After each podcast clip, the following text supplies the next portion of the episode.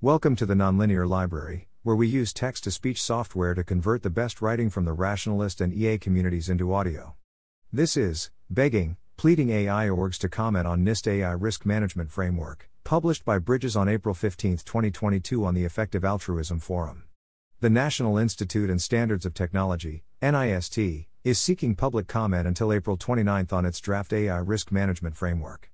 NIST will produce a second draft for comment, as well as host a third workshop, before publishing AI RMF 1.0 in January 2023. Please send comments on this initial draft to AI Framework at NIST.gov by April 29, 2022. I would like to see places like ARC, OpenAI, Redwood Research, MIRI, Center for the Governance of AI, CHAI, Credo AI, OpenPhil, FHI, Aligned AI, and any other orgs make efforts to comment. Without going into the reasons why deeply here on a public forum, I think influencing the development of NIST's AI risk management framework could be high impact.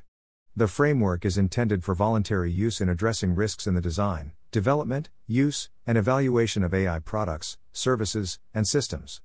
NIST standards are often added to government procurement contracts, so these standards often impact what the federal government does or does not purchase through acquisitions. This in turn impacts industry and how they develop their products, services, and systems to meet government standards so they can get those sweet, sweet federal dollars. For example, the IRS issued a request for proposals, RFP, soliciting a contract with a company that would meet NIST SP 863-3 requirements for facial recognition technology.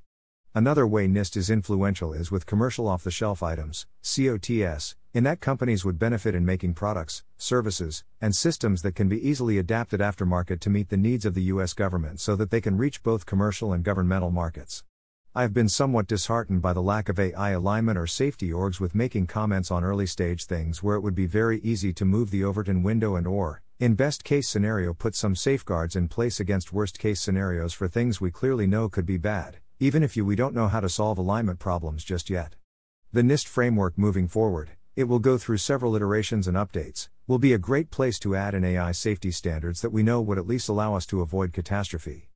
This is also a good time to beg and plead for more EAs to go into NIST for direct work.